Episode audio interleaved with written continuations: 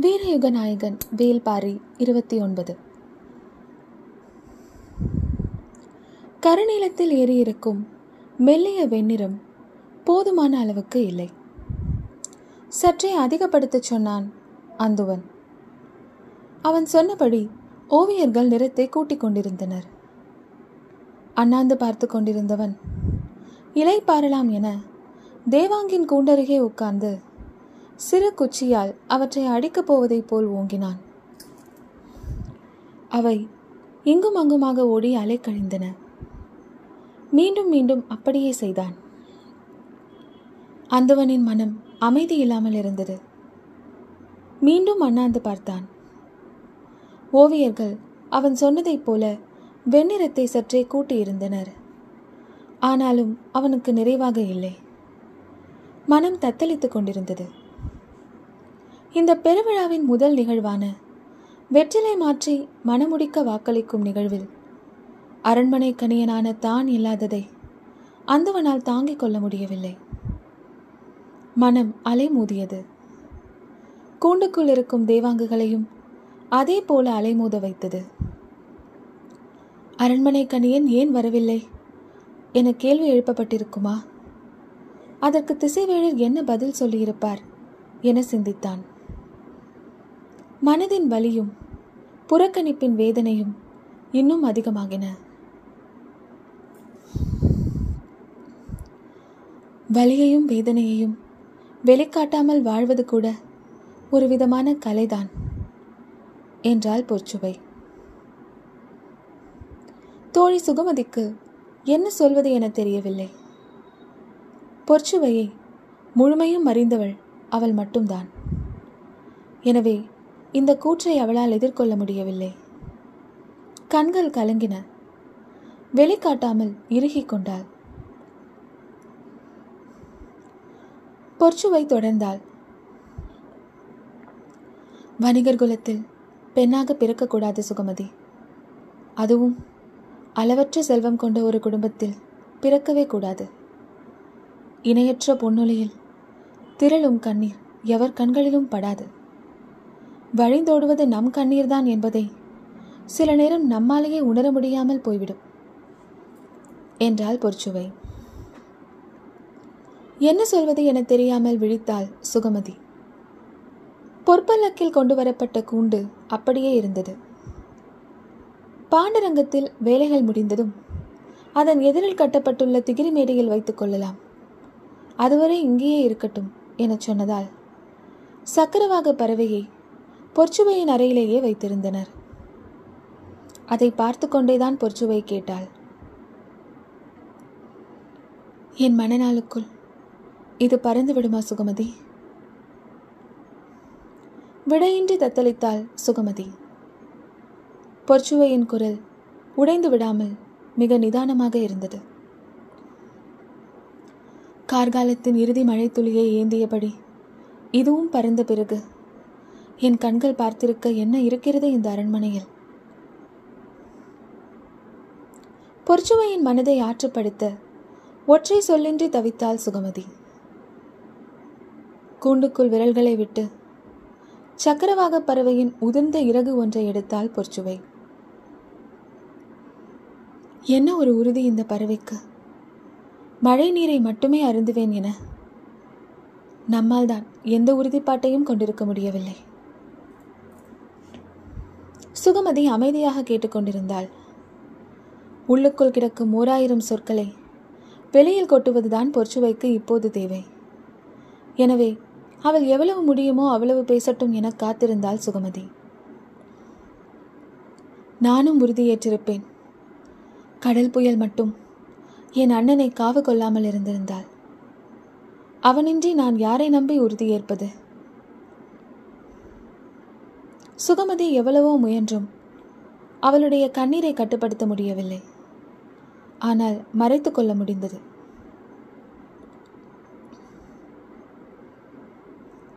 பொற்சுவை சொன்னாள் என் தாயின் மரணம் கூட எனக்கு நினைவில்லை. அப்போது நான் சிறு பிள்ளை.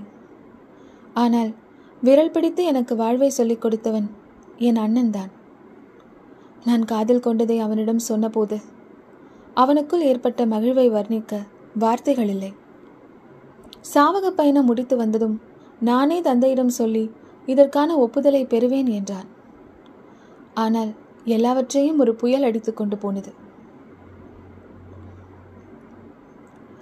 சுகமதி எதுவும் சொல்லாமல் கேட்டுக்கொண்டிருந்தாள் நான் அமைதியை குலைக்காமல் இருப்பதுதான் சரி. ஏனென்றால் பொற்சுவை பேசிக் கொண்டிருப்பது என்னோடல்ல. அவளின் ஆழ் மனதோடு. இந்த உரையாடல் ஏதோ ஒரு வகையில் அவள் மேலெழுந்து வர உதவியாக இருக்கும் என எண்ணினாள். நான் மிகவும் உறுதியானவள் என சிறு பிள்ளையிலிருந்து பாராட்டப்பட்டுள்ளேன். என் உறுதியின் மீது எனக்கு நம்பிக்கை வர வைக்க ஏதாவது வழி உண்டா சுகமதி? என்று கேட்டாள் பொற்சுவை. பேச வேண்டிய இடம் இதுதான் என சுகமதிக்கு தோன்றியதும் பதில் சொன்னாள். உண்டு இளவரசி. என்ன? உங்களை கலங்கடிக்கும் எதையும் உங்களுக்குள் அனுமதிக்காதவர்தான் நீங்கள். அதனால்தான் காதலையும் உங்களுக்குள் எளிதில் அனுமதிக்கவில்லை. ஒரு ஆண் உங்களின் காதலை பெற எவ்வளவு காலமானது என்பதை நான் அறிவேன். இப்போதும் அதே போல உங்களை கலங்கடிக்கும் எதையும் உங்களுக்குள் அனுமதிக்காதீர்கள். அசட்டு சிரிப்போடு கேட்டால் பொற்சுவை. புதிய விற்பனை அனுமதிக்காதே என்கிறாயா? சுகமதி ஒரு கணம் நடுங்கி போனாள். நான் எண்ணங்களை சொல்கிறேன் இளவரசி. அலைக்கழிக்கும் நினைவுகளை சொல்கிறேன். எந்த இடத்திலும் உங்களுக்கான வாழ்வை அமைத்துக் கொள்ளும் வல்லமை வாய்ந்தவர் நீங்கள். இசையும் இலக்கியமும் இருக்கும் வரை உங்களுக்கான உலகை யாராலும் தட்டி பறித்துவிட முடியாது. என்றாள் சுகமதி. காதல் எல்லாவற்றையும் தட்டி பறித்துவிடும் சுகமதி. அதுவும் பறிக்கப்பட்ட காதலின் ஆவேசம் எளிதில் அடங்காது.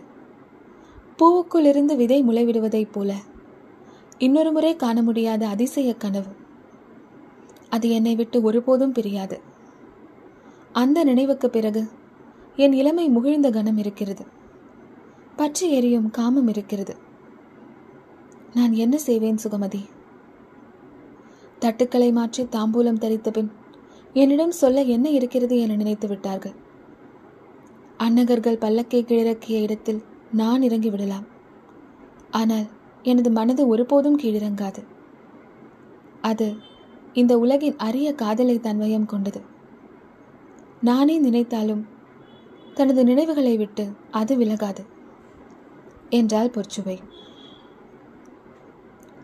நினைவுகளை விட்டு ஒருபோதும் அகலாத நாளாக இந்த நாள் இருக்கப் போகிறது என்பது எல்லோருக்கும் தெரியும். ஏனென்றால் இந்த மண்ணில் நடக்கும் ஒரு திருமணத்திற்கு யவனர்கள் பெரும் ஏற்பாட்டோடு வந்து பரிசுகள் வழங்கி மரியாதை செய்வது இதுவே முதல் முறை. நூற்றாண்டுக்கும் மேலாக நீடிக்கும் இந்த வணிகத்தில் இன்றைய நாள் மிகவும் முக்கியமானது. யவன பெருவணிகன் வெஸ்பானியன் தலைமையில் யவனர்கள் அணிதிரண்டு வந்துள்ளனர்.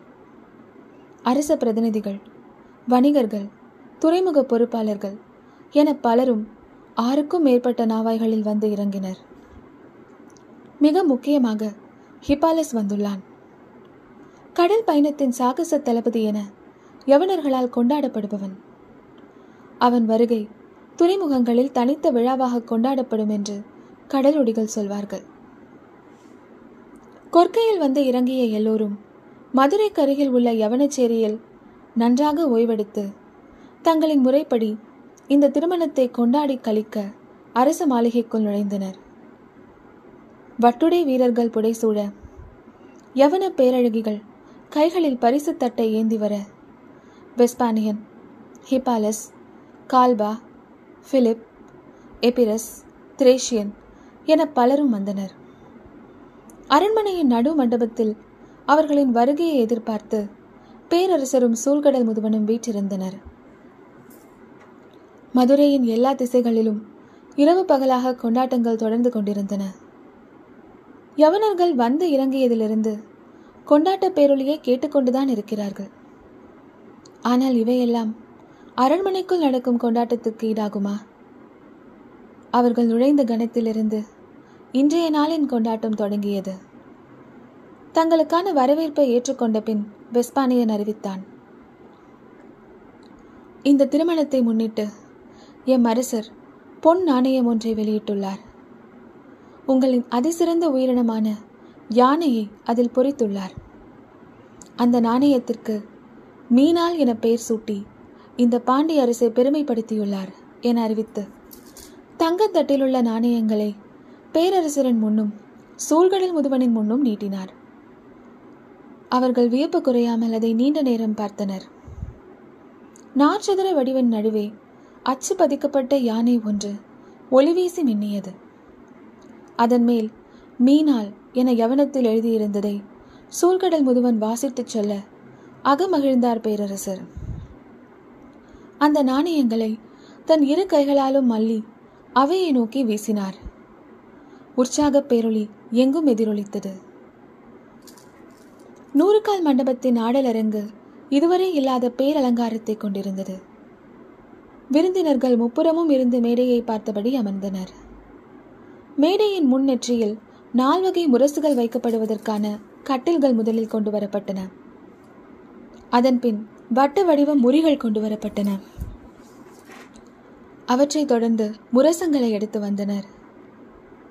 தன்னந்தனியாக ஒற்றை மனிதன் ஒழுங்கற்ற ஆடையை அலங்காரமாக போர்த்திக்கொண்டு உள்நுழைந்தான் உள்நுழையும் கட்டியங்காரனை பற்றி மொழிபெயர்ப்பாளர்கள் யவனர்களுக்கு அறிமுகம் செய்தனர்.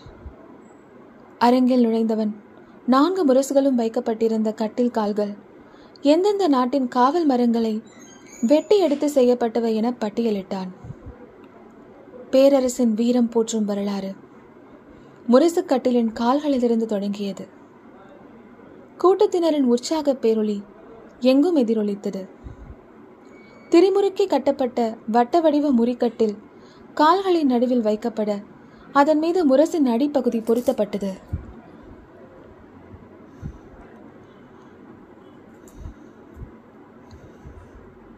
மலை ஆறு நாடு ஊர் யானை குதிரை மாலை முரசு கொடி ஆனை என பாண்டிய பேரரசன் பத்து பெரிய அடையாளங்களுக்கான திருப்பெயர்களை வரிசைப்படுத்தி வணங்கினான் கட்டியங்காரன். சூழ்கடல் முதுவனுக்கு ஆடல்களை காண்பதில் பெரிதாக ஆர்வமில்லை. வந்ததிலிருந்து பாண்டிய நாட்டின் மகா கணியன் திசைவேழரை சந்தித்து உரையாட வேண்டும் என்பதில் விருப்பத்தோடு இருந்தார். தாம்பூலம் தரித்த நாளன்று சந்தித்து வணங்கிக் கொள்ளத்தான் நேரம் கிடைத்தது. பேசிக்கொள்ள முடியவில்லை.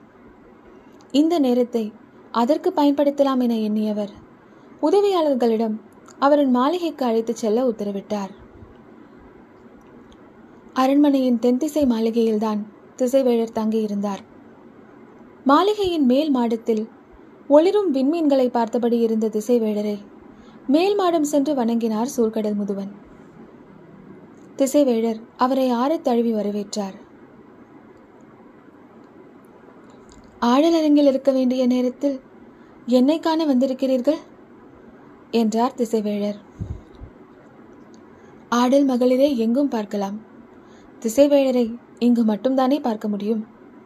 என்றார் சோல்கடல் முதுவன். புன்முறுவல் பூத்தபடி இருவரும் இருக்கையில் அமர்ந்தனர். இந்த விரிந்த வானத்தை எங்கும் பார்க்கலாம். ஆனால் இத்தனை கலைஞர்கள் பங்கெடுக்கும் ஆடல் நிகழ்வை இந்த அரங்கில் தானே பார்க்க முடியும்? நீங்கள் ஏன் அங்கு வராமல் இங்கு அமர்ந்திருக்கிறீர்கள்? என எதிர்வினாவை எழுப்பினார் சூழ்கடல் முதுவன். திசைவேழரின் உதட்டில் மெல்லிய சிரிப்பு ஓடியது. இருவரும் எதிரெதிர் இருக்கையில் அமர்ந்திருந்தனர். எங்கிருந்தும் வானத்தை பார்க்கலாம். ஆனால் எங்கிருந்து பார்க்கிறோம் என்பதுதானே முக்கியம். நீங்கள் இருக்கும் இடத்திலிருந்து வானத்தை பார்க்கும் கோணமும் நான் இருக்கும் இடத்திலிருந்து வானத்தை பார்க்கும் கோணமும் வெவ்வேறானவை. கடல் அதன் அலைகளின் வழியாக அறியப்படுவதைப் போல வானம் அதை காணும் கோணத்தின் வழியாகத்தான் காட்சிப்படுகிறது என்றார் திசைவேழர். இதற்குத்தான் நான் உங்களை பார்க்க வந்தேன். பாண்டிய நாட்டில் நிலை கொண்டுள்ள வானியல் அறிவை பற்றியும் உங்களை பற்றியும் பெரும் புலவர் கபிலர் பாடியுள்ள பாடல்களை கேட்டிருக்கிறேன். அதனால்தான் உங்களோடு உரையாட விரும்பி வந்தேன். என்றார் சூழ்கடல் முதுவன். கபிலர் நம் மொழியின் பெருங்கவி. ஆனால் அவருக்கு ஏனோ வானியல் மட்டும் வசப்படவே இல்லை. கோல் மீன்களையும் நாள் மீன்களையும் பற்றி நானும் எவ்வளவோ சொல்லியுள்ளேன். ஆனாலும் அவரது ஐயங்கள் தீர்ந்த பாடில்லை. ஆனால் அவர் படைத்த கவிதைகளை கொண்டுதான் பலரும் என்னை அறிந்து கொள்கிறார்கள். அறியாதவரை கொண்டு அறியப்படுதல் சற்றே நாணச் செய்கிறது. என்றார் திசைவேழர். கபிலர் மூலம் உங்களை அறிந்தேன் என சொல்வது அவருக்கு மகிழ்வை தரும் என்று அல்லவா நினைத்தேன். இப்படியாகிவிட்டதே என சற்றே அதிர்ச்சியடைந்தார் முதுவன். ஆனாலும் வெளிக்காட்டிக் கொள்ளாமல் சொன்னார். நான் செல்லும் எல்லா நாடுகளிலும் காலக்கணியர்கள் இருக்கிறார்கள். அரசரன் அவையில் பெரும் தகுதியோடு அவர்கள் வீற்றிருப்பதை எங்கும் பார்க்கிறேன். அந்த கணியர்கள் யார்? அவர்களின் கணிப்பு முறை என்ன? அவர்கள் நிலவை அடிப்படையாக கொண்டு காலத்தை கணிக்கின்றனரா? அல்லது கதிரவனை அடிப்படையாக கொண்டு காலத்தை கணிக்கின்றனரா? அவர்களின் கோணம் எப்படிப்பட்டது? என உரையாட தோன்றியதே இல்லை. காலம் முழுக்க கடலில் கிடக்கும் நமக்கு அரண்மனைவாசிகள் சொல்ல ஒன்றும் இல்லை என்றுதான் தோன்றும். ஆனால் பாண்டிய பேரரங்கில் எண்ணிலடங்காத கலைஞர்கள் சுழன்று ஆடும் ஆடல் நிகழ்வை விட்டுவிட்டு உங்களை காண என் மனம் முந்தி தள்ளியதற்கு காரணம் கபிலர் பாடிய பாடல்கள்தான். அவருக்கு வானியலை கணிக்க முடியாமல் இருக்கலாம். ஆனால் உங்களை சரியாக கணித்திருக்கிறார் என்றே நினைக்கிறேன் என்றார் சூழ்கடல் முதுவன். சட்டென திசைவேழரிடமிருந்து மறுமொழி வந்துவிடவில்லை. சிறிது நேரத்திற்கு பின் சொன்னார் நம் மொழி ஆசான்கள் எல்லோருமே வானியல் ஆசான்களாக இருந்துள்ளனர். கோள்களின் பெயரையே நாள்களின் பெயராக சூட்டினர். விண்மீன் கூட்டங்களுக்கு சூட்டிய பெயரையே மாதங்களுக்கும் சூட்டினர். இது வெறும் பெயர் சூட்டல் அல்ல. அபாரமான வானியல் அச்சை வாழ்வுக்குள் பொருத்தும் செயல். இந்த பெரும் கால சுழற்சிக்குள் தான் நமது ஒவ்வொரு நாளும் சுழல்கிறது என்ற உண்மையை நாள் தவறாமல் எடுத்துச் சொல்லும் பேரறிவு. இயற்கையின் சுழல் தட்டில் அமர்ந்து புதுவிசை கொண்டு சுழலும் உயிரினம் நாம். இந்த பேரறிவின் தொடர்ச்சியை பாணர்களிடம் நான் காண்கிறேன். ஆனால் எழுத்து கற்ற புலவர்களிடம் இது இல்லை. காலத்தின் அறிவு கணியர்களுக்கானது என புலவர்கள் நினைக்கின்றனரோ என தோன்றுகிறது. அதுதான் எனது கவலை என்றார். திசைவேழரின் மறுமொழி முற்றிலும் வேறு ஒரு பார்வையை கொண்டிருந்தது. அது சூழ்கடல் முதுவனை மேலும் சிந்திக்க தூண்டியது. ஆர்ப்பரித்து எழும் பெரும் குரல் அடங்கவே இல்லை.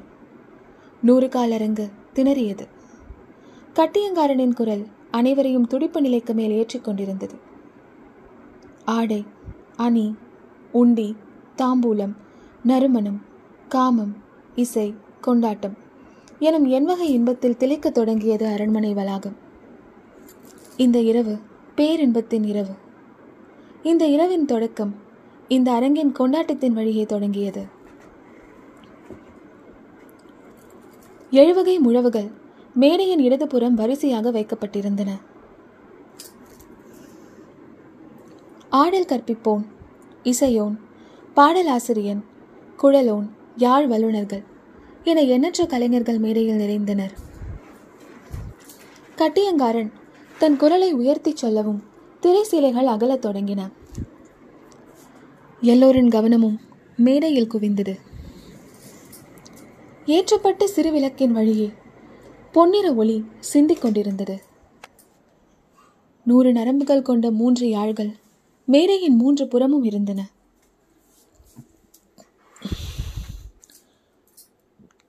யாழை மீட்ட அருகே வந்த பெண் கலைஞர்கள் நரம்பின் மீது தம் விரலை மெல்ல நகர்த்தினர். அதிரும் நரம்பின் வழி இசை கசியத் தொடங்கியது. கூட்டத்தை நாற்பறிக்கும் குரல் மெல்ல ஒடுங்கத் தொடங்கிய போது நடன மங்கைகள் எழுவர் வந்து நடுக்களம் இறங்கினர். ஒரு மெல்லிய வட்டமடித்து அறுவரும் உட்கார நடுவில் ஒருத்தி நின்று கொண்டிருந்தாள். யாழிசை நின்றுவிட்டது பிற இசைக்கருவிகள் எவையும் இசைக்கப்படவில்லை. விளக்கின் நாவுகள் தவிர மேடையில் அசையும் பொருள் எதுவும் இல்லை. நடுவில் நிற்பது சிலையாக புலப்பட்டது. பார்வையாளர்கள் இமைக்காமல் பார்த்து கொண்டிருந்தனர். யவனர்களுக்கு விலக்கிச் செல்ல எதுவும் தேவைப்படவில்லை. சற்று இடைவெளிக்கு பின் சிலை மெல்ல அசைந்து வலது காலை தூக்கி மேடையின் முன்புறம் சட்டென எவ்வி குதித்தது. குதித்த அந்த துள்ளலுக்குள் அறுபது இசை கருவிகளும் இணைந்தன. யாழின் நரம்பும் முழவின் தோலும் பறையின் முகமும் ஏக காலத்தில் அதிர்ந்தன. குதித்த அவளின் காலடி தரை தொடும்போது நிலம் வெடிப்புறுவதைப் போல பேரூசை எழுந்தது. எழுந்த பேரொளியின் மீது கூட்டத்தினரின் ஆர்ப்பரிப்பு விசை கொண்டு மோதியது. இன்னும் அவளின் விழிகள் சுழலத் தொடங்கவில்லை. அதற்குள் நூறுகால் மண்டபத்தின் தூண்கள் ஆரவார ஓசையால் தள்ளாடத் தொடங்கின. வயதானதால் திசைவேழரின் நடையில் மட்டுமே தள்ளாட்டம் தெரிந்தது. அவரது கருத்தில் இருக்கும் உறுதி காலத்தால் அசைக்க முடியாததாக தோன்றியது. அவரிடம் கேட்க எவ்வளவோ இருந்தும் மிக முக்கியமான கேள்வியை மட்டும் கேட்டார் சூழ்கடல் முதுவன். யவனர்கள் ஒரு நாளை இருபத்தி நான்கு பகுதியாக பகுக்கின்றனர். காலவட்டத்தை பன்னிரண்டு ஆண்டுகள் என வகுக்கின்றனர். நாமோ ஒரு நாளை அறுபது நாழிகைகளாக பகுக்கிறோம். கால சுழற்சியின் வட்டத்தை அறுபது ஆண்டுகள் என வகுத்து கொண்டுள்ளோம். இதில் எது சரியானது? சற்று அமைதிக்கு பின் திசைவேழர் பேசத் தொடங்கினார். எது சரி எது தவறு என்று ஏன் வரையறுக்க நினைக்கிறீர்கள்? காலத்தை ஒருபோதும் வரையறுக்க முடியாது. தட்டின் மீது உட்கார்ந்து கொண்டு தராசை எப்படி எடை போடுவீர்கள்? பகுக்கப்பட்டதற்கான காரணத்தை அறிந்து கொள்ள முயற்சி செய்யுங்கள். சனிக்கோளும் நிலவும் பிற விண்மீன் கூட்டங்களும் ஒரே அமைப்புக்கு மீண்டும் வந்து சேர அறுபது ஆண்டுகள் ஆகும் என்பதை நம்முன்னோர்கள் கணித்துள்ளனர். அதனால்தான் கால சுழற்சி வட்டத்தை அறுபது ஆண்டுகளாக வரையறுத்தனர். அதே அளவு வட்டத்தை ஒவ்வொரு நாளும் கொண்டுள்ளது என வரையறுத்தார்கள். எனவே ஒரு நாளை அறுபது நாழிகைகளாக பகுத்துள்ளனர். எனக்கு யவனர்களின் கால அளவீடு தெரியாது. ஆனால் நீங்கள் சொன்ன குறிப்பிலிருந்து எனக்கு தோன்றுவது அவர்கள் வியாழன் கோலை அடிப்படையாக கொண்டு கால அட்டவணையை உருவாக்கியிருக்கலாம். வியாழன் ஒரு சுழற்சியை முழுமை கொள்ள பன்னிரண்டு ஆண்டுகள் ஆகின்றன. அதையே சுழற்சி வட்டமாக வரையறுத்திருக்கலாம். அதன் அடிப்படையிலேயே பகலை பன்னிரண்டு பகுதிகளாகவும் இரவை பன்னிரண்டு பகுதிகளாகவும் பிரித்திருக்கலாம் என தோன்றுகிறது என்றார் திசைவேழர். இதில் எதை பின்பற்றுவது பொருத்தம்? என்று கேட்டார் சூழ்கடல் முதுவன். உனக்கு எது தேவைப்படுகிறதோ அதை எடுத்துக்கொள். உழவனுக்கு கதிரவனும் வணிகனுக்கு விண்மீனுமே அதிகம் தேவைப்படும். இது பொதுவானது. எல்லா வணிகனின் தேவையும் ஒன்றில்லையே. கடல் வணிகனின் தேவை இன்னும் அதிக துல்லியத்தை எதிர்பார்க்கக்கூடியது. எனவே உங்களுக்கானதை நீங்கள் தேர்வு செய்து கொள்ளுங்கள். திசைவேழரின் மறுமொழி கேட்டு முதுவன் மெய் சிலிர்த்தான். என்ன ஒரு பரந்த அறிவு? இயற்கைக்கு முன் குறுகி நிற்கும் தன்னடக்கம். உண்மை எங்கிருந்தாலும் ஏற்கும் மனநிலை. அதுதான் இவரை பேராசானாக போற்ற சொல்கிறது. இளவரசன் புதிய விற்பனை போற்றித்தான் அந்த பாடல்கள் அமைந்திருந்தன. ஆனால் ஆடல் பாடல் அழகு என மூன்றிலும் இணை சொல்ல முடியாத ஒருத்தி அதை கலை என நிகழ்த்தி கொண்டிருக்கும் போது அது கிளர்த்தும் உணர்வுக்கு அளவேதும் இல்லை. வழக்கமான வார்த்தைகள் எதுவும் எதுவும் இல்லாத புதுப்பொழிவு கொண்டிருந்தன. அவள் உச்சரிக்கும் வார்த்தைகள் சற்றே குள்ளமான புதிய விற்பனின் உருவம் கூடலில் எவ்வளவு வாகானது என அவள் பாடும்போது அவனால் இருக்கையில் எப்படி உட்கார்ந்திருக்க முடியும்?